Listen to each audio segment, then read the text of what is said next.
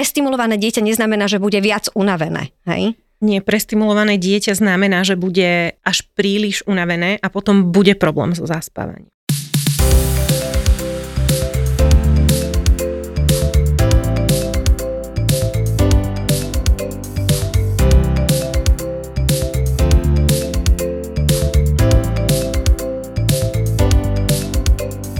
Ahojte, maminky, tatinovia, zdravím vás. Opäť sa s vami stretáva Saša Ragas, Baby Balance Podcast, tentokrát teda už číslo 4.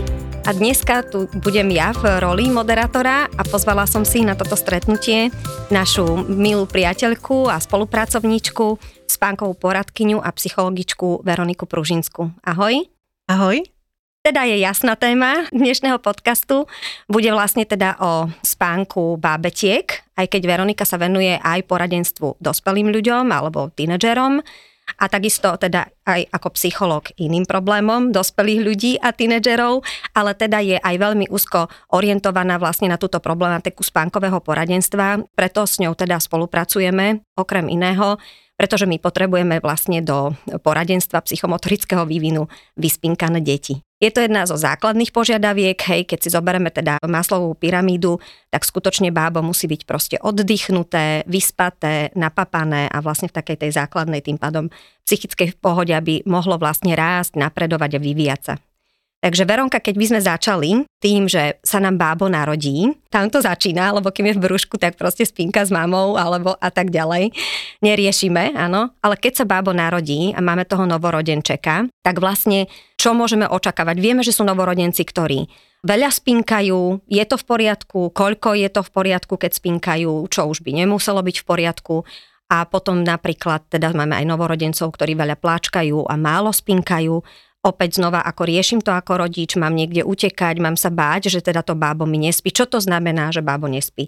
Takže toto je taká naša prvá témička. Čo sa týka novorodeneckého štádia, to by sme si mali asi trošku zadefinovať, lebo inak to definujeme možno z toho zdravotníckého hľadiska a inak to definujeme z pohľadu spánku.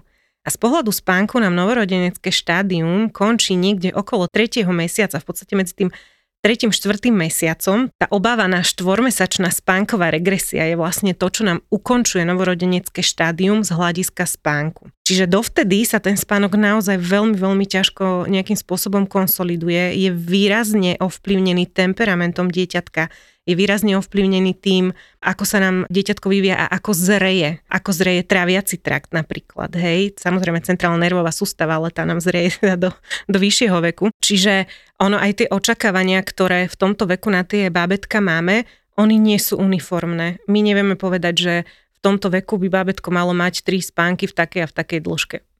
To tak nefunguje. Keď sú bábetka úplne, úplne maličké, že keď sa bavíme fakt do toho prvého mesiaca, tam, tam si nastavujete režim, tam sa zoznamujete s tým babetkom. To babetko potrebuje nejakým spôsobom pochopiť a prijať tento svet vôbec, eh, lebo bolo 9 mesiacov u maminky v brúšku, koliky, refluxy. To nám všetko ovplyvňuje spánok a to nie sú úplne veci, ktoré my vieme nejak proaktívne poriešiť. Nevieme. Áno, mali sme vlastne úplne prvý podcast práve teda o tomto období, keď sa babetko narodí, máme k tomu aj seminár, ktorý práve vlastne vysvetľuje rodičom tie očakávania toho uprataného dieťaťa alebo teda bábetka sú nezlučiteľné s realitou. Hej, to bábo naozaj ten, tie prvé mesiace, my to zase tak definujeme, že treba tiež do tých troch štyroch súvisí to s takou stabilizáciou vôbec aj fyzickou, aj tá nervová sústava sa presne niekam posunie, odchádzajú nám isté primitívne reflexy mm-hmm. vlastne aj e, vďaka tomu dozrievaniu a tým pádom sa celé bábo upokojuje, skľudňuje a my tam vlastne vieme potom nastúpiť ako rodičia s nejakou už vedomejšou ako prácou. Dovtedy sme len proste pri ňom, pomáhame mu zvládnuť toto náročné obdobie, akoby príjmeme to, že nám pláče bábo, pretože jednoducho to vôbec pre ňo nie je jednoduché, táto celá situácia, ktorou musí prejsť vlastne tie prvé mesiace, pretože je veľmi nedozreté, hej. Mm-hmm. To znamená, že využívame len nejaké páky, ktoré máme na to, aby sme ho upokojovali. To znamená, áno, nakrmíme ho, jasné, hej, pritúlime ho, ponosíme ho, pohojdáme ho, vytvoríme mu také prostredie, ktoré mu pripomína to brúško a toto by všetko mohlo viesť k tomu, že ho nejako upokojíme a vlastne ho dovedieme treba možno aj k tomu, tomu zaspaniu a k tomu spánku, hej čo môžeme mať teda nejaké očakávania v zmysle, že čo keď sa mi budí každú hodinu, mne sa syn budil každý dve hodiny a dcera každé 4 hodiny. jedno som považovala, že 4 hodiny a žije ešte, ako je to v poriadku, nemám ju chodiť budiť, e, ten trend, kedy si každé 3 hodiny hej, mhm. budiť dieťa, krmiť ho a podobné. Ako v tomto teda novorodeneckom a predlženom až do 3. 4. mesiaca života dieťaťa treba ho chodiť budiť, alebo teda to každú hodinu zobudené bať, je to málo? Takže čo, čo? Jako uh-huh. každú hodinu hore bábo, to je, že málo spinka. Každé 4 hodiny veľa to spinka to bábo. V tomto období, momentálne sme teda do tých 4 mesiacov. Uh-huh. Čo sa týka toho prvého mesiaca, tam by som tej bábetka fakt nebudila, pokiaľ prosperujú, hej, čiže áno, pokiaľ nemáme vyslovene, že od pediatra nakazané musíte budiť, lebo potrebuje papať, lebo má malý prírastok na hmotnosti, tak ho nechajme vyspinkať. Oni v tomto veku fakt tie deti prespia aj 18-19 hodín denne, je to úplne v poriadku. A v tom prvom mesiaci sa vôbec nebavíme o niečom, že máme deň a noc. Tie deti fungujú ako keby skôr v nejakých 3-4 hodinových intervaloch. Spinkáme, chvíľu sme hore, potom papáme, hej, vylúčujeme a podobne. A nevieme to presne tak akože definovať. A tam je potom normálne, že tie dni a noci vyzerajú v podstate úplne rovnako. A zase máme deti, ktoré možno novorodenecká žltačka, to sú veľmi spavé deti. Potom máme deti, ktoré fakt, oni spia hodinku, potom sa zobudia a pláču, potrebujú napapať 3 čtvrte hodinku hore, zase spia hodinku, zase sú chvíľu hore, zase spia hodinku. V tomto veku úplne normálne. Čiže toto všetko je norma, hej? Kedy už treba raz môžem spozornieť, že teda mala by som ísť asi sa opýtať pediatra, že či to je v poriadku? Treba si dávať pozor hlavne na to, že fakt, keď máme dieťatko, že je 5-6 hodín hore, 5-6 hodín nám plače, nevieme ho upokojiť, e, neexistuje, že by nám zaspalo, pravdepodobne tam máme nejaký problém. Naozaj to môžu byť koliky, môžu to byť nejaké refluxy, že niečo možno nevyhovuje mliečko, možno máme malo mliečka, dieťatko je hladné, akože čokoľvek tam môže byť potom skôr z toho ako keby fakt zdravotného hľadiska, že fyzicky to dieťatko nemá to, čo potrebuje a je dobré si tu prejsť potom s tým odborníkom, či naozaj nevieme tomu dieťatku nejak inak pomôcť. Ak je hladné, čo mu máme, akým spôsobom ho teda Áno, ako krmiť. v prípade, že by som mala podozrenie, že môže byť hladné, preto sa mi neupokojuje a dojčím teda napríklad, mm-hmm tak môžem si teda zase zavolať eh, laktačnú poradkyňu, aby sme presne. preverili, že či tam naozaj dochádza k pitiu, lebo toto vieme vidieť, hej. Áno. Nerobí sa to počutím, ako to bývalo a pohybom uši, ale vieme to vlastne vizuálne vidieť. Takže áno, toto by mohlo prebehnúť, hej. Potom asi poradenstvo u pediatra, samozrejme, či tam nie je nejaký problém, akoby príliš silný reflux, tak. skrytý reflux, ktorý veľmi dráždi to dieťa a rozplakáva ho vlastne opakovane. Potom by mohlo byť teda aj možno nejaké podozrenie na kontrolu u neurologa, čo už by posudil práve ten pediatr. Tak. Čiže takéto akože príliš vlastne, príliš veľa hore dieťa cez 5-6 hodín a veľmi predráždené hlavne, hej, neupokojujú. veľmi predráždené, mm-hmm. vizuálne je vidieť, že je veľmi nervózne, že a ono je aj unavené, ale nevieme ho upokojiť dostatočne na to, aby zaspinkalo. Áno. Tam pravdepodobne fakt máme nejaký problém, lebo tieto deti prirodzene ich to ťaha k tomu spánku. Niektoré to ťahá k tomu spánku natoľko, že spia 4 hodiny, niektorým stačí tá hodinka, potom som chvíľu hore, zase hodinka. Ale keď vieme, že ja neviem, fakt nejaké mesačné dieťa nám dokopy cez deň neprespí viac ako nejakých 10 hodín, tak ako tam máme problém. A zase nejak veľmi spavé dieťa, Akože je aj takýto extrém, že uh, proste by príliš veľa spalo, že to už tiež nie je úplne OK do tých 4 mesiacov? Tiež nie je OK, nemáme? keď sa bavíme napríklad o nejakom 3-4 mesačnom dieťati, ktoré prespí tých 18 hodín, o ktorých sme sa bavili pri tom mesačnom. Uh-huh. A je to kvôli tomu, že presne ako si vravela, že tá centrálna nervová sústava nám zreje. A vytrácajú sa nám teda tie niektoré prirodzené reflexy a zároveň to dieťatko je pohybovo niekde inde a ono, aby sme sa vyvíjali, my potrebujeme byť aj hore. Čiže ono je to výborné, keď tak maminky vždy tešia, že i aj ako veľa mi to dieťa spí, ale ono potrebuje aj trénovať. Ono sa potrebuje posúvať ano. dopredu, ono, ono ano, sa od potrebuje veku už proste potrebuje, aby bolo tak. aktívnejšie, takže toto je presne tá hranica.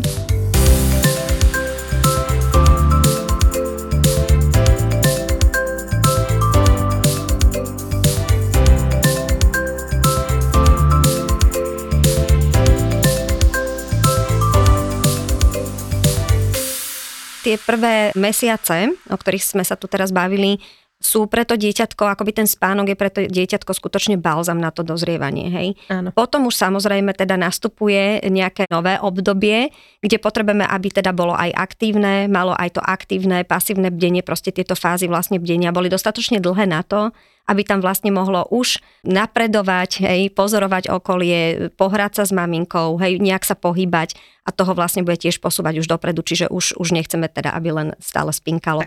A to sa nám deje teda ten tretí, štvrtý mesiac, hej, kde môžeme vlastne v tomto zmysle hovoriť. U nás vlastne z toho psychomotorického vývinu to úplne sedí, pretože dieťa naozaj vtedy začína byť veľmi aktívne, veľmi začína pozorovať svoje prostredie okolo seba. Preto aj upozorňujeme niekedy ľudí, že vlastne rodičov, že vlastne dovtedy to bábo si akoby z ich strany nepotrebovalo korigovať tu. Tým, že nemalo taký záujem až o to prostredie okolo, hej, najviac ho zaujímali vlastne tie tváre rodičov, Aha. hlasy a vôňa a toto. Ale vlastne od toho tretieho mesiaca plus, áno, 3-4, tak veľmi sa mu otvoria akoby oči do sveta a začne veľmi naberať všetko okolo seba a býva problém s tým, že vlastne u niektorých detí, netvrdím, že u všetkých, ale u niektorých detí, že vlastne rodič je ten, ktorý to musí trošku korigovať aby teda e, nebolo prestimulované tak, zase presne. dieťa a nastáva nám zase problém no, potom so spánkom. spánkom. Lebo neznamená vo svete detí, to je iné ako u dospelých, hej, no to je tiež taká otázka, že či je to iné. Prestimulované dieťa neznamená, že bude viac unavené, hej? Nie, prestimulované dieťa znamená, že bude až príliš unavené a potom bude problém so zaspávaním. Je to tak inak aj u dospelých v podstate, to som asi nepovedala. Je to že? aj u dospelých, uh-huh. ale treba si zobrať do úvahy to, že tomu dieťaťu sa otvorí nový život. Uh-huh. Úplne nový svet zrazu a oni vnímajú podnety, ktoré my si ani nevšímame. Čiže... Oni neselektujú. Oni Proste neselektujú tak nával. ako my, uh-huh. lebo my vieme niektoré veci mať už len tak akože na pozadí, lebo sme sa už tam vyvinuli, aby sme to tak mali. To babetko to nemá. Takže oni vnímajú naozaj čokoľvek a to môže byť, že vrtame poličky a zrazu sa v noci často budíme a nechápeme prečo, no lebo to dieťa to nejak zaregistrovalo ten podnet a nevie, čo s ním má robiť, nevie, ako ho má spracovať. Takže ono tam, oni sú naozaj veľmi citlivé na čokoľvek, akýkoľvek stimulus, ktorý oni dostanú. Neznamená to, že nebudeme vrtať poličky, ale, nie, ale nie. Po, musíme s tým počítať. Áno, to, to, to je akože len na margo toho, aby sme tak. sa hneď nezlakli, že čo sa stalo, lebo však sme celkom dobre spali a teraz hrozná noc bola. No tak treba si premietnúť, že čo sme robili cez ten deň. Hej, nebola návšteva, hej, nestalo sa niečo také, že sme treba zvetali poličky. Nezobudil nás v kočiku e, štekot psa napríklad, hej. Toto sú všetko veci, ktoré my dospelí máme tendenciu ani si nevšímať, mm-hmm. ale to dieťa to vníma. A potom to môže spôsobiť dočasne problém so spánkom, čiže netreba sa zlaknúť a hneď robiť niečo, nové, len si to tak zvážiť. Tu by som rada možno ešte potom ale dala na správnu mieru to, že nie je cieľom našeho poradenstva ani jedného, ani druhého, ani tretieho, štvrtého, nikdy to, že potom potrebujem akoby veľmi preventívne nevystavovať dieťa nejakému takémuto mm-hmm. rozruchu, vzruchu počas dňa. Čiže nevrtáme, nechodíme von, kde štekajú psi, preboha nechodíme niekde, kde pišťa deti. Hej, že toto nie je našim cieľom. Našim cieľom je, že len potrebujeme o tom vedieť ako rodičia, tak. čo to dieťa vlastne prežíva, ako ono vníma svoj svet, aby sme mu rozumeli a vedeli potom byť nevyplašení, vedeli zareagovať na danú situáciu, hej, a tak, ale nie ako by ho zase vystavovať nejakej rúžovej bubline, z ktorej ano. proste nevychádza a žije v totálnom preňho nastavenom komforte a vlastne úplne mimo reality, hej. Čiže toto by som bola tiež rada, že áno, hovoríme tu o tom, že môže ho to rozrušiť a, a môže to potom znamenať, že bude mať horší spánok, ale neznamená to, že proste sa to nestane alebo že by sme ho tak hyperprotektívne akoby preventívne ochraňovali pred všetkým, aby sa mu to nestalo. Že toto asi nie je úplne našim cieľom, hej? Toto nie je našim cieľom. Samozrejme, tie deti potrebujú dochádzať do kontaktu s takýmito stimulmi, ale keď my napríklad vieme, že ideme ja neviem, máme 6-mesačné dieťa, už to posunie trošku do vyššieho veku, ale dobre, to môže byť aj 4-mesačné. A ideme na rodinnú oslavu, kde je proste 20-25 ľudí a každý samozrejme na to dieťa hneď a, a na ruky. A, a to dieťa nám plače a vidíme, že je naozaj v nekomforte, to dieťa toto nevie zvládnuť. Vtedy by som povedala, že dobre, OK, tak zoberme ho do kočika na dve hodiny niekam do kľudu. Samozrejme. A tak. To je primerané. A, mhm. čiže uh-huh. potrebujeme my pomôcť tomu dieťatku tie podnety nejakým spôsobom navnímať a spracovať a rátať s tým, že dobre, mali sme takýto deň. Nie je to deň, ktorý sa nám deje za každým. Raz za čas nič sa nestane. Pokiaľ ale vieme, že napríklad má dieťatko okolo, to už sa posuniem do vyššieho veku, ale keď sa bavíme o tejto téme, dieťatko medzi dvomi, tromi rokmi už môže mať reálne fakt, že nočné mori. Hm.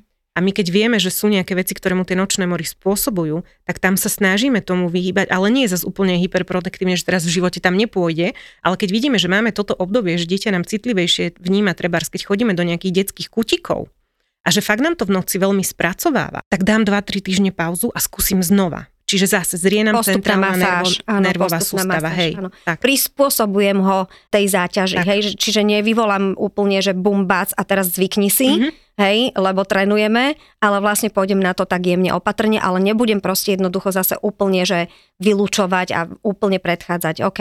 Skočíme teda späť do toho obdobia. 4 mesiace, fajn, máme zadaptované dieťatko, babetko. Teraz teda nastupuje už aj to, že potrebujem trošku kontrolovať cez deň ten vplyv toho prostredia na to dieťa, aby nebolo prestimulované. A tým pádom sa dostávame aj do bodu, že rodič už asi by mohol začať vytvárať nejaký režim, lebo si aj naznačovala, že je to vek, kedy sa to už dá, hej. A teda ja sa stretávam niekedy s tým, že rodiči ako keby sa dostanú do takej pozície, že to dieťa si akože určilo, ako to bude, hej? Že kedy bude cez deň spať, potom oni podľa toho robia aj tie svoje aktivity, aj večer, hej? Je toto OK, alebo by to malo byť naopak? Niekedy si dieťa určí režim a ten režim funguje a vidíme, že tie spánky sú dobré, aj noci sú dobré, potom dobre, OK, áno, máme deti, ktoré sa nastavia. Zase je to výrazne temperamentová záležitosť. Potom máme deti, ktorým my musíme trošku pomôcť s tým režimom. Ono, čo sa týka nejakého stabilnejšieho režimu, to vieme okolo tých 4 mesiacov. Ale už aj predtým, po tom prvom mesiaci, my si vieme sledovať tie znaky únavy. My vieme si odsledovať, ako dlho nám to dieťatko vydrží bdele a potom ho aktívne ukladať na spánok a pomáhať mu. Len to závisí od toho, kedy sa ráno zobudí, že nevieme to na hodinky dať, že o 9 ráno máme prvý spánok. To sa nedá do tých 3-4 mesiacov. Okolo toho 4. mesiaca už si vieme povedať, že dobre, tak ideálne by sme mali začínať deň tuto a je to fajn na nastavenie biorytmu. Niekedy za mnou chodia klienti a no my tak stávame niekde medzi 6 a 8. To je tak strašne veľký rozptyl, tie Mm. dve hodiny, že tam sa naozaj veľmi ťažko ten biorytmus prispôsobuje. A my sme proste bytosti, ktoré fungujú na cirkadiánnych rytmoch Obzvlášť deti úplne. a deti Mhm. to, toto potrebujú. Čiže pol hodina hore-dole, OK, ale dve hodiny hore-dole, to je strašne veľký rozptyl a potom sa veľmi ťažko aj tie spánky prispôsobujú, lebo ten organizmus nevie, kedy má ten spánok očakávať. Tam už potom, áno, stále sa bavíme o tom, že vydrží bdieť treba z dve hodinky, to dieťa, ale keď nám stane o 6, tak má prvý spánok denný o 8. Keď nám stane o 8, má prvý denný spánok okolo 10 až. A celé je to potom také naozaj No tak veľ- veľmi... si to večer, že nezaspáva o 8, ale o, o 10 večer. a 10. to už zrazu hej. vidíme, že je ako pre nás ako problém, hej. Takže ono je Mhm. dobré ako keby si korigovať a určiť si, že kde je pre mňa výhodné začínať ten deň a keď vidím, že to bábetko sa mi v tom čase nezobudilo, postupne ho zobudiť. Nie, takže nebudeme triasť, ale odostrieme závesy, začneme sa okolo Zmeníme tie podmienky. hýbať, Mhm. aby tak akože postupne začal akože prechádzať aj on k tomu, že sa zobudíme a potom už sa nám ľahšie stanovuje, hej, aj, aj ten režim. V podstate to dieťa, ktoré si spomínala, že spí vlastne a bdie v takých časoch, kedy nám to vyhovuje, to sa tak trafilo do našeho režimu, dá sa povedať, hej, takže je tam súlad, tak by som povedala, že díky Bohu, hej. Mhm.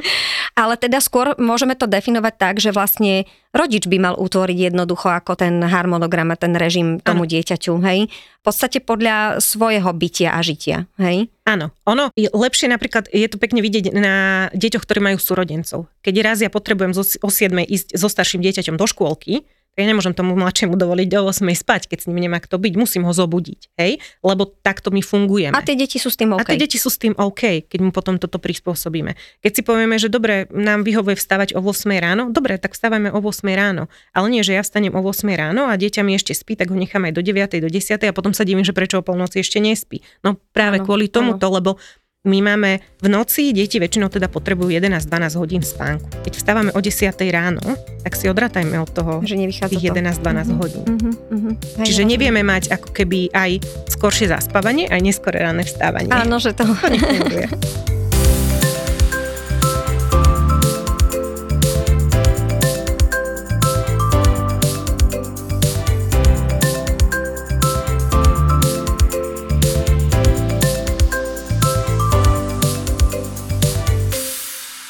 Poďme k takým nejakým limitikom, teda. Čiže už je jasné, že harmonogram je na mne, ako na rodičovi. V podstate teda mám to určiť ja, ako to bude a postupne to dieťa si na to učiť. Ja hovorím vždycky, že už u malinkých detí sa dá začínať takým, že idem na pravidelnú prechádzku cez deň, pretože v kočári to dieťa viem, že spí, hej, a už tým začnem utvárať také tie e, medzníky v tom dni, večer presne, hej, večer si stanovím, že vtedy proste chcem, aby sme zaspávali a nelietam tam hore dole dve hodiny, mm-hmm. hej, že týmto by sme možno nejako začali, dobre?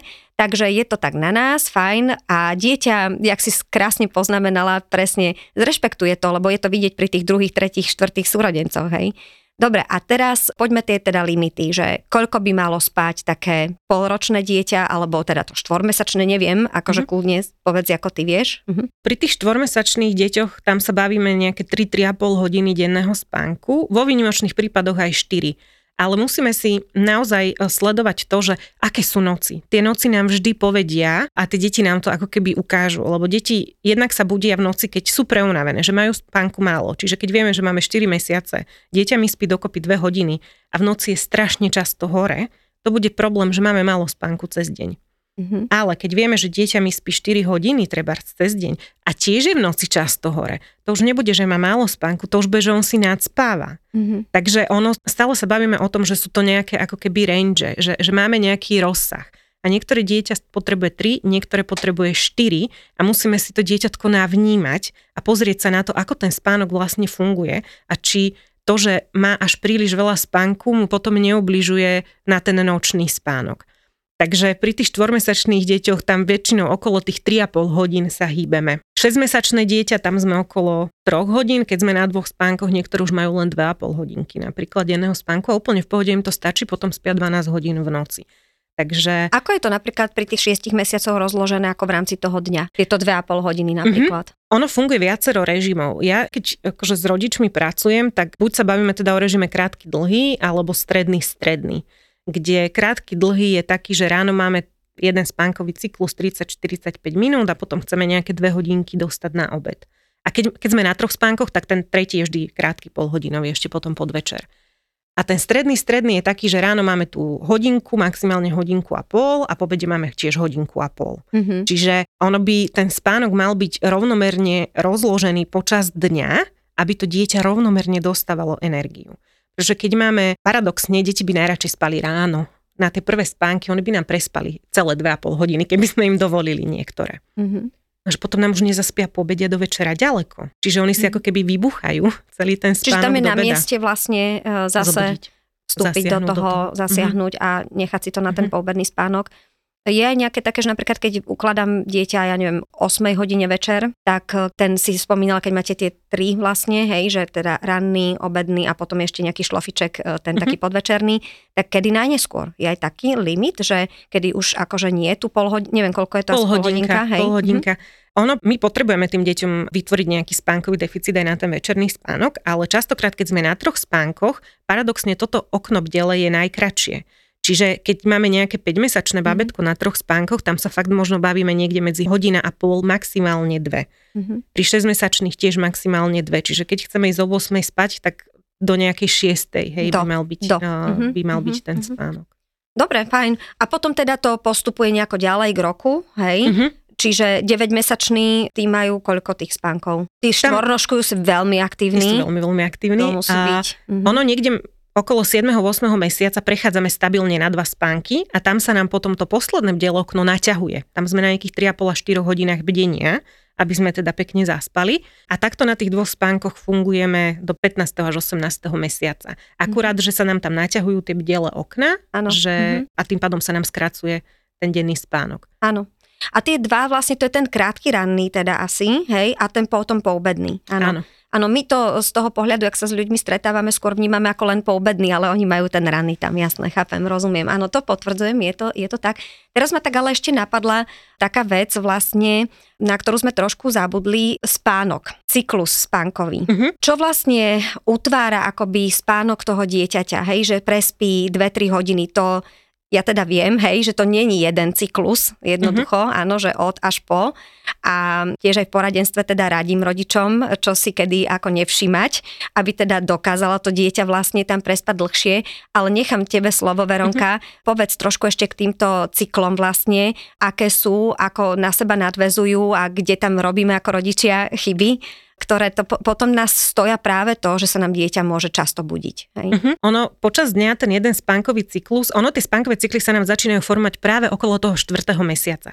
Že tam už to začína fungovať, že ten spánok už máme fyziologicky v podstate vyzerá veľmi, veľmi podobne ako spánok dospelého človeka. Čiže máme nejaký spánkový cyklus. A spánkový cyklus je jednotka, v ktorom prebehnú ako keby všetky fázy toho spánku, od ľahkých cez tvrdé a snívanie a všetko.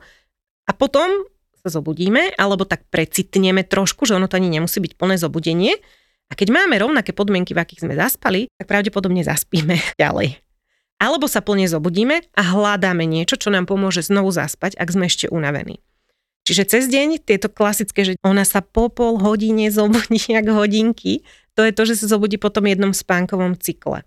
Pokiaľ nám tie deti zaspávajú s nejakou asistenciou a my chceme ten spánok dlhší, tak po tej pol hodinke musíme ho ísť douspať, keď ho chceme ten spánok dlhší. Čiže zopakovať tie podmienky, ktoré zopakovať dostalo pri podmienky. zaspávaní. Áno. A teda ten cyklus jeden je, e, rôzne sa to trošku uvádza, hej, pol hodinu, niekde až hodina sa uvádza, hej, že kým prejdú všetky tie fázy. Takže ono Dobre, je to okay. pri tých mladších deťoch, keď sa bavíme do roka, uh-huh. tam sme niekde medzi pol a tri štvrte hodinu. Okay. Uh-huh. A ono sa Dobre. to potom naťahuje. Uh-huh. Dobre. A teda je tam ten e, moment, hej, takého toho precitnutia si to pekne nazvala, hej, kedy bábetko sa prejavuje doslova ako keby bolo hore. Uh-huh. Môže teda mrnčať, môže vydávať zvuky, môže mať otvorené oči, uh-huh. môže sa dosť veľa hýbať, e, naťahovať, nadrapovať.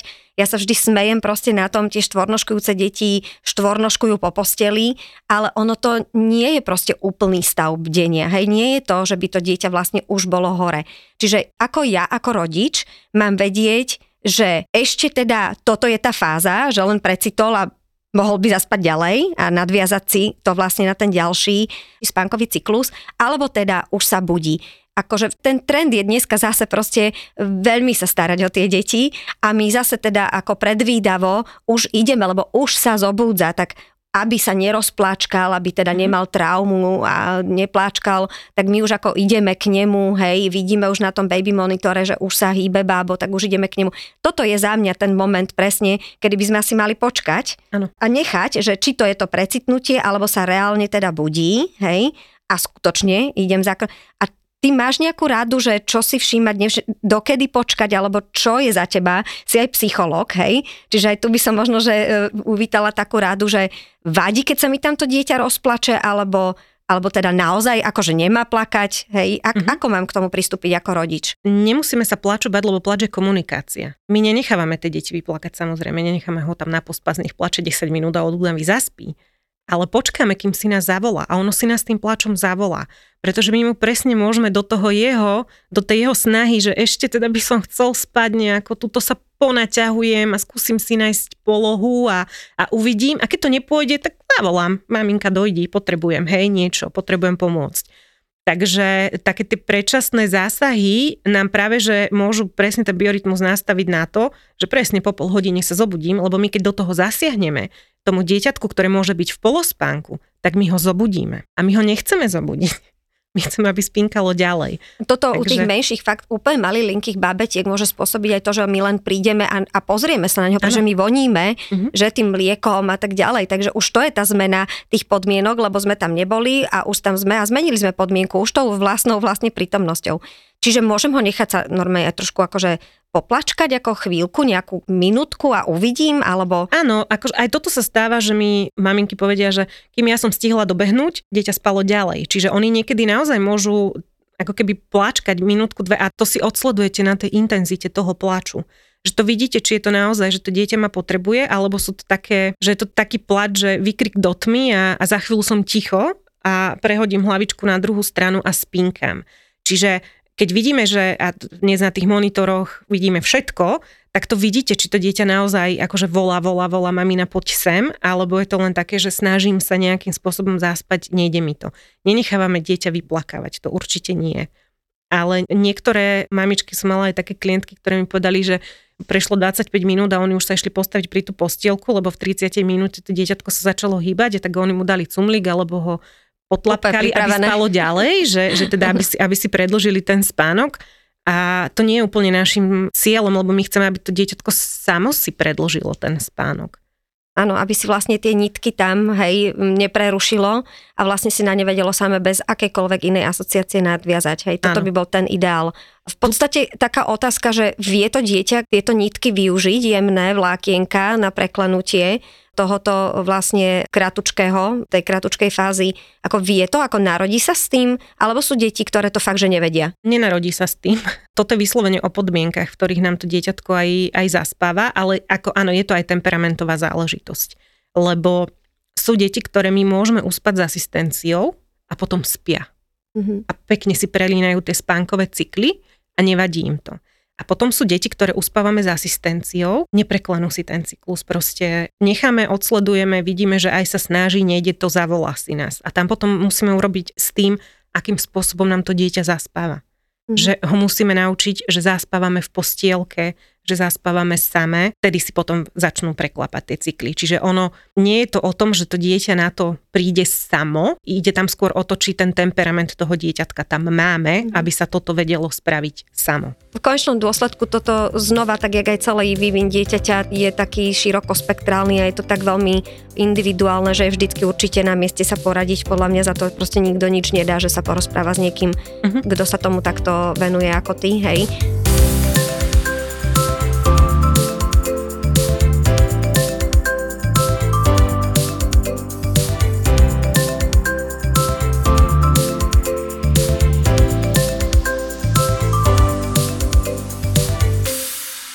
Už sme tu niekoľkokrát narazili na slovičko asociácia, hej?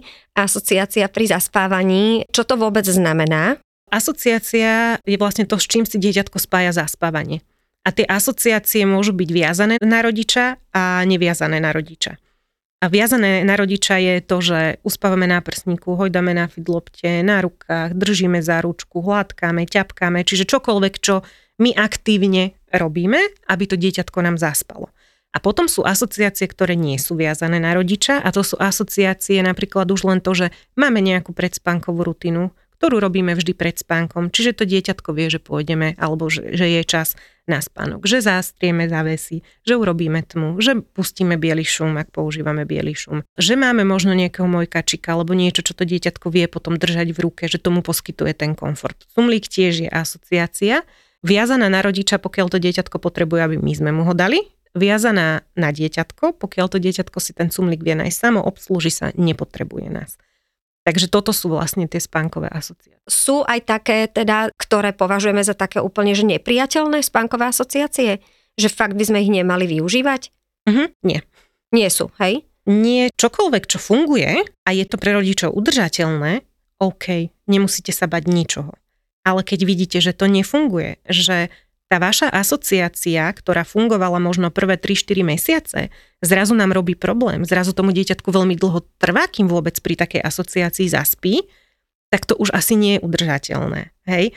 Čiže ono zase si treba navnímať to bábetko, ono sú deti, ktoré môžu zaspávať na prsníku a prespia nám potom dve hodiny úplne akože v pohodičke nie je nutné meniť. Nemusíme ho učiť zaspávať samostatne, keď on si spája spánkové cykly a maminka je OK a má kontakt s tým bábetkom pri zaspávaní. To je v poriadku.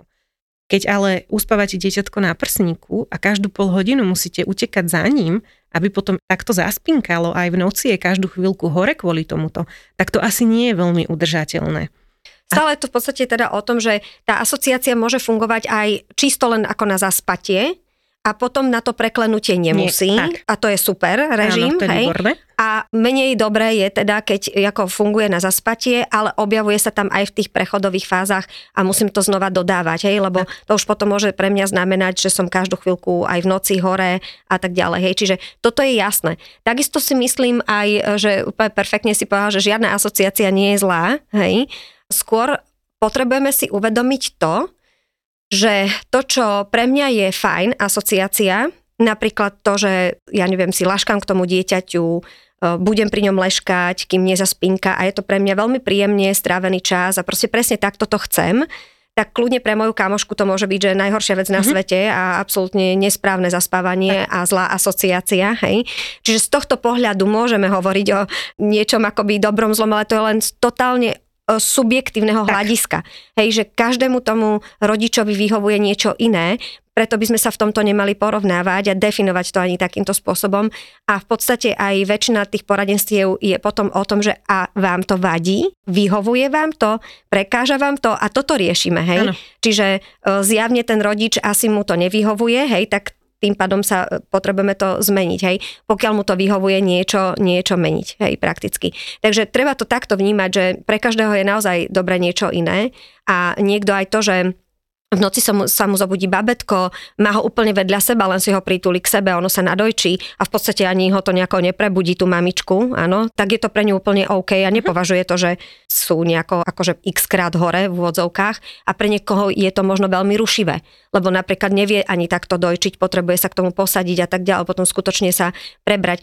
Toto je všetko to, o čom sa treba rozprávať, hej ale zase na druhú stranu neprekáža spánku dojčenie, hej, neprekáža spánku to, že chceme byť v blízkosti bábetka. Nič akoby kontaktné tomu neprekáža, hej, len treba vlastne sa rozprávať o tom, že kde mi to vyhovuje, kde už mi to nevyhovuje aby sa to nastavilo na taký režim, ktorý je teda vyhovujúci nielen pre dieťa, ale aj pre maminku konkrétne asi najčastejšie by som povedala, alebo teda aj pre oboch rodičov.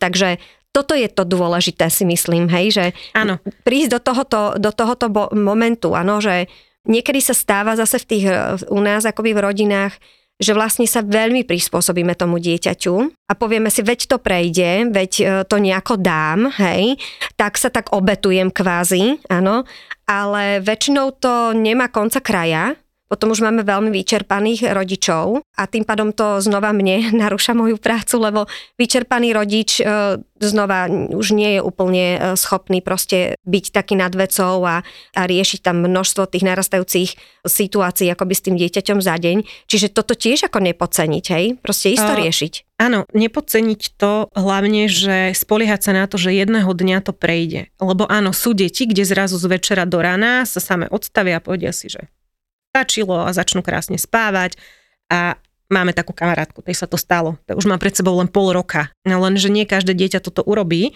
a potom máme deti, ktoré v troch rokoch riešim odučanie od prsníka, lebo už potrebujeme ísť do škôlky a dieťa nám inak nevie záspať napríklad, hej. Čiže to je presne ten temperament, o ktorom sa bavíme, že sú deti, ktoré sú temperamentovo nastavené, každé je nastavené nejak inak a to, že to fungovalo u kamošky alebo u susedy, neznamená, že to bude fungovať na moju situáciu a na moje dieťa. A čo sa týka dojčenia, tam je ono je to veľmi téma, kde maminky chcú dojčiť, dojčenie je výborné, akože to je parada, ale keď vidíme, že dojčenie až úplne k spánku, že, že to, to záspávanie na prsníku nám robí problém, mamičky sa častokrát toto boja zmeniť, lebo sa boja, že budú musieť odstaviť to dieťatko. Nie, to, že nezaspávame na prsníku, neznamená, že nemôžeme to bábetko dojčiť. To sú dve úplne odlišné veci. Čiže vždy, pokiaľ maminka dojčí a príde za mnou a povie, že chce dojčiť ďalej, len nechce uspávať na prsníku, toto vieme riešiť že nemusíme ostávať v tom, že každú hodinu som hore. Ono, treba sa pozrieť aj na to, že my naplňame potreby tým deťom, samozrejme, hej, oni sú na nás odkazané v tomto. Ale aby my sme im ich vedeli plnohodnotne naplniť, my potrebujeme mať aj svoje potreby naplnené. My nesmieme zabúdať aj na seba a nie robiť len to, ako si povedal, že obetu teraz najbližšie 3 roky, lebo aj ja budem lepšia matka tomu dieťaťu keď budem vyspatá, keď budem oddychnutá, keď nebudem nervózna, inak sa mu budem cez deň vedieť venovať, inak na neho budem reagovať. Zase tu máme ten balans a nielen teda baby balans, ale kompletný balans, hej, celej celej vlastne rodiny, by sme mohli povedať, pretože teda je tu aj otec napríklad, ktorý potrebuje ano. byť vyspatý. A toto ma tiež zaujíma e, z pohľadu poradenstva. Ten prvý rok, aj napríklad otecko, keď hlavne je to prvé dieťa v rodine, myslím, hej, tak nezažil tiež takúto situáciu, že nejaké dieťa hore, do toho tá mamina a celý ten proces okolo, hej. Je normálne, že sa otcovia niekedy teda niektorí odsťahujú do vedľajšej miestnosti? Stretávaš sa s tým v tom poradenstve? Čo si ty o tom myslíš? Stretávam sa s tým, že áno, že tatino spí inde, aby sa vyspal, ale to sú väčšinou situácie, kde tatino potom povie mamine, že tak poďme volať čo urobiť. Že ja sa stretávam našťastie teda, väčšina mojich klientov je taká, že ten otec je veľmi prítomný a snaží sa to riešiť nejakým spôsobom a pomáhať tej mamine do toho momentu, do ktorého sa mu to samozrejme dá, keď musí na druhý deň eh, vstávať do práce. Čiže neviem, či mám také šťastie zrovna na klientov, alebo či je to možno aj trend už teraz, že tí otcovia sa naozaj snažia byť veľmi, veľmi prítomní. Častokrát tam ale dochádza presne k tomu, že keď nám to dieťatko zaspáva na prsníku, no tak akože akokoľvek je cez deň ocino prítomný, v noci tej mamine nepomôže, lebo on ten prsník nemá, hej, alebo to, to mliečko nepôjde odtiaľ. Keď sa bavíme o iných spôsoboch zaspávania, tak tam akože vedia aj o ocinovia veľmi pomôcť a je dobré, keď ten ocino, ako áno, on chodí do práce, to beriem, ale tá mamina je celý deň s tým dieťaťom, ona má tiež svoju prácu. Tiež v práci.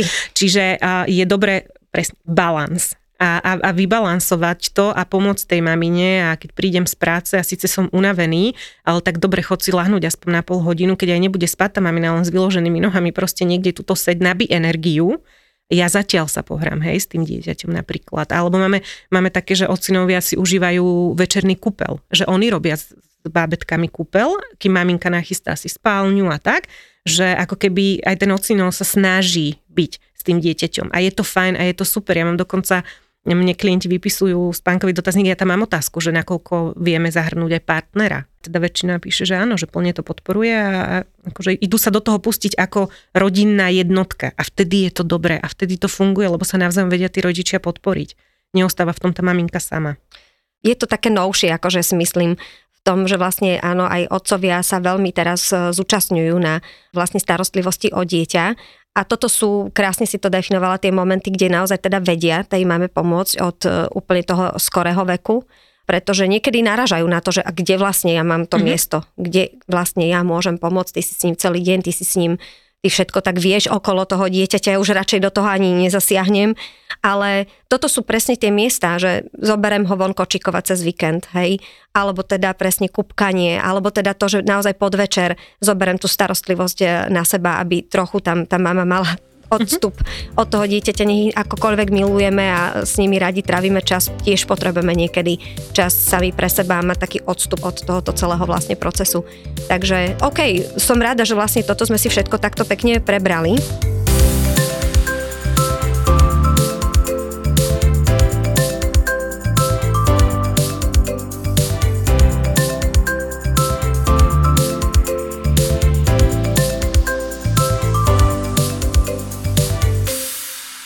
Máme tam potom vlastne dieťatko, ktoré má, došli sme tak postupne k roku, Hej, a to ročné dieťa začína byť nejak iné? Ročné dieťa väčšinou začína chodiť.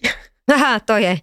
A, áno, Pohybový prípad... boom pokračuje, lebo začalo to lozením, už tam áno, áno, sa to naštartilo. Hej. Ono naozaj, že pri tom postavení a tom chodení, to je zase, že úplne iný svet, úplne iná perspektíva. A tie deti okolo roka častokrát už prichádza aj rečový vývin, Čiže Objavenie tam, ja, čo je ďalšia ja, veľká ja, ja, áno, stimulácia. Presne, uh-huh. Že už proste vidíme, že to dieťa úplne inak vníma, keď mu niečo hovoríme. A tam, čo sa týka spánku, stále sme na dvoch spánkoch a neprechádzame predčasne na jeden, aj keď deti okolo prvého roka teda vedia nám odmietať tie denné spánky. Tak to rodičia vzdajú s tým prvým a nechávajú ho potom už spinkavať treba len na obed Čiže bolo by vhodné, keby sme ešte ponechali ten ranný, hej? Áno. Ak tomu dobre rozumiem. Áno, mhm. bolo, by, bolo by to dobre, lebo ono potom sa dostaneme po nejakých dvoch, troch týždňoch často k tomu, že tie deti, ktoré sme predčasne nechali na jednom spánku, zrazu sa niečo pokazí. Z mhm. ničoho mm-hmm. nič a ono sa nám nazbierala preúnava, že oni v určitý čas vedia fungovať na tom jednom, ale potom je to už na ten organizmus veľa, že potrebuje dva.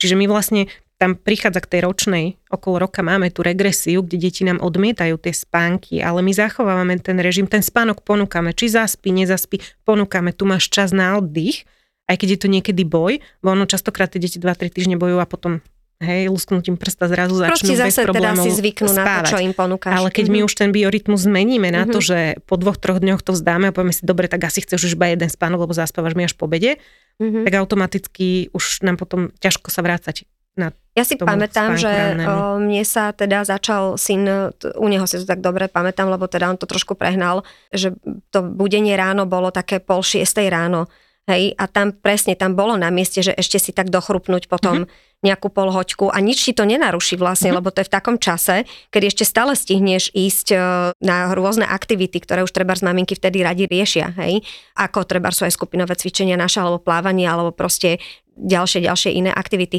Čiže nenaruší to v podstate nejaký taký beh toho dňa, že je tam ešte ten ranný spánok.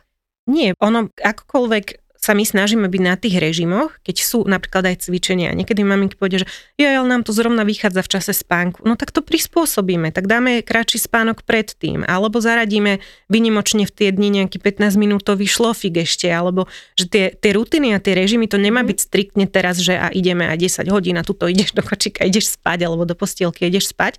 To má byť skôr o tom, že za bežných okolností, keď sme doma, vieme ten režim držať približne v tom čase, je to fajn, ale presne, my nedržíme to dieťa v bubline mm-hmm. a keď vieme, že ideme cvičiť a zrovna nám, alebo ideme k lekárke a zrovna nám to vychádza v tom čase spánku, tak to prispôsobíme, tak si schrupne po ceste autom, tak budeme rátať s tým, že nebude ho mať taký dlhý, tak mu necháme na obed treba dlhší ten spánok, alebo nejak, hej, akože všetko vieme si my prispôsobiť bez toho, aby nám to nejak výrazne narúšalo potom tie dni. OK, ten spánok na drog a celú zase tú tému akoby tohoto už staršieho pre nás babetka, keďže my sa v takých vekoch pohybujeme, tak už starší akože na drog, hej, staršie babetko, dieťatko, tak by sme si nechali na budúce stretnutie. Ja by som ešte predsa len sa vrátila pod ten rok, lebo napadá ma taká vec, znova akoby ten taký 5. 6. mesiac, hej, a detičky, s ktorými sa niekedy stretávam, tak vlastne, a povedzme napríklad aj, že nenapreduje úplne pohybový vývin tak, ako má, že sú také pohodlnejšie, menej sa proste hýbu, hej, tak e, ja mám trošku pocit, že potom sú neprirodzene dostatočne unavené. Áno. A aj tam niekedy mám pocit, že teda s tým spánkom potom tiež môže byť asi problém. Čiže zase my ich teda učíme primerane unaviť. Stále to primerané je dôležité, ako správnym spôsobom aj pohybovo, aj podnetovo, hej. Ale stretávaš sa aj s týmto, že, že vlastne treba tam trošičku zase naopak, ako keby, hej, že mm-hmm. fakt, že trošku, trošku treba priunaviť to dieťa vhodným spôsobom. Áno, nepotrebujeme ho mať príliš akože aktívne, aby sme ho nepreunavili veľa, že fakt už po hodine to dieťa chuďatko nevie, hej, čo so sebou. Ale ono potrebuje mať aktivitu. Tie deti sú od toho, ten čas bdenia je na to, aby my sme boli na tej podložke, aby my sme objavovali tie nové schopnosti, ktoré máme. A keď to dieťa je také malatnejšie, tak ho my musíme motivovať, aby išlo za to hračku, aby sa tam točilo, že naozaj sa mu venovať. My potrebujeme, to dieťa potrebuje byť aktívne, aby bolo dostatočne unavené mm-hmm. na ten spánok. Mm-hmm. Není proste unavené jednoducho, keď akože není unavené. Akože normálne, Hej. tak jak aj my to v podstate máme. Tak zase opačne, keď má 9-10 mesiacov a dajme tomu teda všetko nám ide správne a už teda štvornožku je, stavia sa, to je fakt ako mela, hej, tak tam zase možno nejako trochu korigovať, akoby aj radíte toto, že ako rozprávate sa aj o tomto, že treba trošku korigovať akoby tú dennú zase stimuláciu nejakým spôsobom? Áno, keď vidíme, že to dieťa je naozaj veľmi, veľmi prestimulované, že bežne vydrží hore 3-3,5 hodinky, ale zrazu máme deň, kedy je veľmi, veľmi pohybovo zdatné, lebo niekde sme, alebo, alebo prišla nejaká návšteva s nejakými inými deťmi, alebo niečo, že máme naozaj veľa tých stimulov a tam už vidíme, že po dvoch hodinách teda akože to dieťa je hotové, tak tam sa tiež potrebujeme pozerať na to, že áno, dajme mu tie stimuly, ale korigujme to. Akože vždy sa bavíme o tom, že to musí byť zdravá miera. Mm-hmm. A zdravá miera pre jedno dieťa je niečo iné ako zdravá miera pre druhé dieťa. Čiže je to naozaj veľmi o tom, ako máme to dieťa odpozorované. Každé dieťa inú záťaž vydrží. Hej, to je aj ten tak. temperament samozrejme, aj to, že máte vrodené to, koľko proste vydržíte, hej, ako niekto proste menej je rýchlejšie unaviteľný a druhý je proste viacej akoby vydrží tohoto, takže to určite áno a prakticky tu na vlastne dochádzame k tomu, že vlastne ako rodič, ja z toho tak vyvodzujem, čo si všetko v podstate povedala, že ako rodič by som mal byť informovaný, ako sa má dieťa vyvíjať, čo kedy vlastne je pre neho primerané, čo sa týka miery stimulácie, ako by sa malo hýbať v danom období, hej, pretože toto všetko v podstate potom následne ovplyvňuje tú potrebu spánku, hej, a to ako aj ten spánok potom toho dieťaťa vyzerá. A ja keď som takto informovaný, tak viem z toho vyvodzovať, že OK, aha, Uh-huh. Tak keďže ja mám také dieťatko, potrebujem ho trošku podporiť, aby bolo teda, že viem do toho vlastne tak primerane uh-huh. tým pádom zasahovať, hej. A tiež mi z toho vychádza to, že môže sa mi vlastne niečo, čo mi fungovalo, nejakú dobu a zrazu mi nefunguje, uh-huh. tak môže byť zase práve tým, že sa mi niekam to dieťa posunulo a ja len nerozumiem tomu, že bude toho príliš, alebo je toho málo pre to dieťa a znova potrebujem akoby trošku sa dozvedieť, hej? Ano. Čiže prakticky jednoducho aj ty, aj my sme tu od toho, aby sme rozprávali ľuďom, hej, že v tom danom období proste to má nejako vyzerať a vieme im vlastne v tomto poradiť, aby sme mali primerané vlastne to bdenie, primeranú tú starostlivosť počas bdenia a potom z tvojho pohľadu zase vlastne následne mali primeraný spánok, kvalitný spánok, hej. Je ešte aj také niečo, že kvalitný a nekvalitný spánok? Je aj také niečo, že spí, ale vlastne akože nič moc, neviem. Je také niečo? Keď máme, že cez deň treba z 2,5 hodinové spánky. Mm-hmm. To je málo. Že to je, to je málo. veľmi, veľmi mhm. málo. Mm-hmm. Čiže takto sa môžeme o tom baviť. No a tak napadá ma ešte také mm, jedno z takých posledných vecí, že teda veľmi teraz počúvame biely šum, alebo že svetla nejaké počas noci akoby zapnuté, čo je OK, čo není OK z takých týchto novodobejších možno mm-hmm. výdobytkov a možností, aj s tým svetielkom možno, že v noci, lebo viem, že tam sa tvorí vlastne zase tvorba hormónov a tak, tak ešte k tomuto možno niečo? Ono najlepšie prostredie na spánok je tma. Že to aj cez tma. deň, ako cez to, deň. Ma, to som sa chcela vlastne opýtať, že teda od toho 3. 4. mesiaca, keď začínam to celé tak pekne režimovať, hej, tak uh, aj cez deň mám zatmievať tú miestnosť, aby... Áno. Áno? Cez deň je to vhodné? Už... Akože nepletie to potom to dieťa, že malo by vedieť, kedy je deň a kedy je noc? Áno, toto je argument, ktorý teda často počúvam, ale my cez deň korigujeme tie spánky. On si nebude myslieť, že je cez deň noc, keď my ho po hodine po toho spánku zobudíme. Uh-huh, A druhá vec je, že nám sa cez deň nevylučuje melatonín. Uh-huh, to je spánkový hormón, ktorý sa vylučuje, keď zapadá slnko, tak je naša fyziológia nastavená. Čiže tým, že my zatemníme izbu 3 hodiny potom, čo on sa po celej noci zobudil, tak ten organizmus vie, že po 3 hodinách nebudem si vylúčovať melatonín teraz. Čiže nie je tma ako tma. Čiže nie je tma ako tma uh-huh. a tá tma je dobrá na to, že my odoberáme stimuly tým deťom z prostredia. A toto vieme robiť už v novorodeneckom štádiu. Keď máme spánky doma, dávajme ho do tmy to babetko. A keď chceme, že už vidíme, že dlho spí, potrebujeme ho zobudiť, no odostrieme. Ono sa zobudí potom prirodzene na to svetlo. Akože ale... očakávať, že bude spať proste pri plnom dennom svetle asi je... Sú deti, ktoré spia, ale uh-huh. sú deti, ktoré sú tým stimulované uh-huh. a oni sa obzerajú, lebo vidia. Uh-huh. Hej, ako fakt sú deti, ktoré nám vedia pozorovať, že máme len žalúzie, že nemáme zatemňovacie uh-huh. závesy, uh-huh. zastrieme žalúzie a teraz presvíta taký ako keby kúsok takého toho slnečného svetla. Lúče, áno. A v tých lúčoch je vidieť, ako pada prach. Áno, áno. A sú úžasné. deti, ktoré toto vedia 15 minút hypnotizovať. Čakaj, to je úžasné. Hej, lebo pre nich je to proste, čo to tam je? A toto sú veci, ktoré nám potom to babetko držia bdele. Mm. Prešvihneme ten čas, lebo zrazu ideme za bdele okno, prirodzené, už ho máme preunavené, už je potom problematické ho uspať. Čiže ono to nie je, že tie deti pláču, lebo sa boja tmy. Nie, oni pláču, lebo sú unavené a chcú spinkať. Tá tma s tým nemá nič spoločné kým sa nebavíme niekde medzi druhým, tretím rokom, kde môže dochádzať už k strachu s tmy, ale to, to je si, úplne to iná tematika, áno, hej.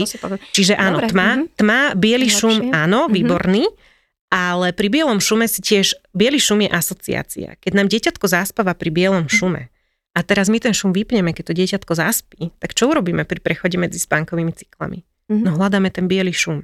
A zase sme pri tom, že niekomu to nemusí vadiť, hej, stačilo mu to na to zaspanie a jednoducho prechádza tými cyklami, ale u toho, u ktorého to vadí a potrebuje znova biely šum a ja tam musím prísť a zapnúť mm. ho, tak je to otázne, že či to takto chceme. Hej? Áno. A mm-hmm. potom buď teda ho nechajme pustený počas celého spánku. Okay. A je to v poriadku? Áno, jasné. Uh-huh. Aj v noci, ako uh-huh. keď my vieme ako rodičia spať, aj dospelým uh-huh. sa lepšie spí pri bielom šume. Môj, môj syn si púšťa dážď Napríklad. On to akože úplne miluje. On keď vlastne prší, tak on je prešťastný, on si otvorí okno, konečne to má prirodzene, Hej. ale normálne teda si to niekedy aj na mobile, práve však sú rôzne tieto dneska. Tých šumov je mhm. naozaj veľmi, veľmi veľa. A Čiže je to v poriadku? Je to úplne v poriadku aj pre dospelého. Jasne, nech mu prší. Toto nie je problém. Keď my pri tom vieme spať a je ideálne teda potom to dieťatko naučiť na taký šum, keď ho chceme používať, pri ktorom my vieme spať, lebo ono si zvykne. u nás je to horšie. A Alebo keď ho nechceme používať, tak ho nepoužívame. A tu mám otázku, hej, že teda dobre, tak to dieťatko má rado ten šum, vyhovuje mu, všetci sme spokojní, fajn, je to v poriadku ale mám takú len otázku, hej, že nie, že je to nutné teda, ale akože ono to aj vie prejsť, že ho potom nebude neskôr potrebovať, ja neviem, v dvoch, troch rokoch proste už nebude potrebovať, alebo nebude ani chcieť ten šum? Ono v podstate, dokedy my používame šum, zase to sme my rodičia, dokedy uh-huh, to uh-huh. si povieme, že je to benefitné, uh-huh, hej, že, že má to benefit pre nás a ono, ten šum je síce asociácia a potom hej, tiež sa ma rodičia pýtajú, no a potom nebude vedieť zaspať akože bez toho. No toto. Uh-huh. Bude, lebo my mu ho postupne ako keby ten šum, keď ho chceme odstraniť, tak my mu znižujeme hlasitosť. Až proste, a, čiže vieme jedného dňa vieme to úplne nepustíme, opäť. čiže toto je jedna z tých asociácií, ktoré vieme veľmi elegantne, pohodlne, bez nejakých väčších problémov. A znova odstrániť. tu teda rýpnem, je niečo nevhodné, napríklad teda nejaké svetlo, alebo proste niečo? A žlté, biele svetlo je nevhodné. Mhm. Potrebujeme mať tmu. Samozrejme v noci, keď potrebujeme krmiť a dojčiť, treba malé je jasné. svetielko do steny niekde ideálne je svetlo červeného spektra lebo nezasahuje nám to do toho vylúčovania melatonínu, Mhm. čiže aj nočné svetielka, čo si potom povieme znova, akože e, keď sa budeme baviť o starších deťoch, Mhm. červené spektrum. Mhm. A Mhm. úplne ideálne je, keď ide zo zeme ako keby. Aha. Lebo hore svetlo je čo? To je deň a slnko. Mhm. Dole svetlo, to je, to je oheň, to je tá tma, hej, čiže Mhm. evolučne je to tiež také lepšie, keď máme tie svetielka, že keď už v noci ich musíme používať, tak nech je nám ako keby zo zeme. Čiže čo predávajú také tie LED svetielka, všelijaké postavičky, neviem čo, položené vedľa na stoliku, biele svetlo je to v podstate, hej, tak to asi nie je teda vlastne Ja to pre deti. Mhm. Ja, ja mám radšej, lebo predávajú kopu Mhm. LED svetielok a tiež No. takýchto postavičiek, ktoré, kde sa dá nastaviť to spektrum a vieme tam nastaviť A to červené. a Mhm. Super. Ja myslím, že za mňa, neviem, či teba ešte Veronka niečo napadá, čo by si chcela našim maminkám, tatinom povedať, ale ja som vyčerpala asi svoje otázky. Mhm, ja by som len chcela rodičov ako keby tak podporiť a aby sa nebali vyhľadať pomoc, keď majú pocit, že niečo nefunguje, aby neostávali v tom sami, lebo to veľmi ovplyvňuje psychické zdravie. A to je dôležité, že na to častokrát zabudáme. A hlavne si ako keby tak zreálniť tie očakávania na ten detský spánok. Nemyslieť si hneď automaticky, že niečo nie je v neporiadku že to, že nám nespí 4 hodiny treba cez deň súvislo, že má také reálne očakávania na ten spánok, ale keď vidíme, že to dieťa je nervózne, naozaj nevyspaté, že je s tým spánkom problém, tak dobre, vyhľadajme pomoc a nespoliehajme sa na to, že keď niečo fungovalo u kamošky, že to bude fungovať aj u mňa. Nemusí to tak byť, je to temperamentová záležitosť. Čiže aby si to niekedy aj rodičia nevyčítali, oni často povedia, že ja som tam asi urobila chybu. No neurobili ste chybu, vy ste robili všetko preto, aby ste to dieťa uspali. Že vy ste sa snažili akým, nejakým spôsobom urobiť dobre tomu dieťaťu. To, že to nefunguje dobre, ok, poďme sa pozrieť na to, čo nám bude fungovať. Ale aby si nevyčítali nejaké veci, že tuto som ja urobila chybu a toto som mala robiť inak. Nevedeli ste to inak spraviť v tom momente. Áno. Za mňa ako, že nemusíme vymýšľať koleso, ktoré už je vymyslené, to je taká asi prvá vec. Druhá vec je, že jasné, že každý začína hľadať najprv a skúšať to od seba, a či to nevyrieši sám, čo je úplne normálny mm-hmm. počin a je to úplne v poriadku. Na druhú stranu, keď už cítim, že to proste nejde, tak neostať v tej roli, že nejde to, tak to nejako vydržíme a to prejde a ja to nejako vydržím, hej, tak také, že podriadenie sa tej situácii a, a trpím v podstate, hej, tak okamžite vyhľadať pomoc, proste je to jednoznačne. A poďalšie, absolútne súhlasím s tým, máme byť v pohode aj my, máme na to právo, stále proste sme aj ostali dospelými ľuďmi, proste, ktorí akože máme jednoducho právo byť v pohode. U nás stále hovorím ja to, že psychické zdravie je trošku také podceňované, by Mhm. som povedala, hej, keď nás niečo bolí, okamžite ideme k doktorovi, fyzicky myslím, hej, ako náhle je to psychického rázu, tak to nejak potláčame, proste to neviem stále úplne prečo to tak je, ale to neriešime, takže riešme to. Veronika je nielen spánková poradkynia, teda, ale aj ako psychologička, ktorá je tu pre vás, aj maminky, keď sa cítite preunavené, frustrované, nie úplne v komforte proste v tej situácii rodičia, vedzte, všetci tým prechádzame, všetci toto zažívame. Nie je to vôbec nič, čo by bolo nesprávne, alebo že by to niekto takto nemal. Je to úplne normálne. Každý sme inak citliví, inak znova presne zvládame tie záťažové situácie a máme na to právo byť nejaký. Hej? My proste máme právo prežívať veci tak, ako ich prežívame. Neexistuje, že toto je dobre a toto je zlé. Proste, proste každý sme nejaký a sme tým jedinečný. A máme dneska naozaj možnosti na takýchto ľudí sa môžeme obrátiť, ako je tuto naša Veronika, takže nech sa páči, úplne odporúčam, ja milujem rozhovory s ňou, je to e, veľmi citlivý človek a empatický. A veľmi sa mi páči, že vždy hľada vlastne cestu, ktorá nie je nejaká taká unifikovaná ako, akože odborne, že takto to má byť, ale skutočne hľada tú konkrétnu cestu pre vás. Takže ďakujem veľmi pekne za návštevu a teším sa na budúce. Máme sa o čom baviť. Bude to teda podcast o spánkovom poradenstve pre staršie deti Rok Plus. A uvidíme. Mm-hmm. ahoj Veronika, ahoj. Ďakujem pekne a teším sa na ďalšie nahrávanie.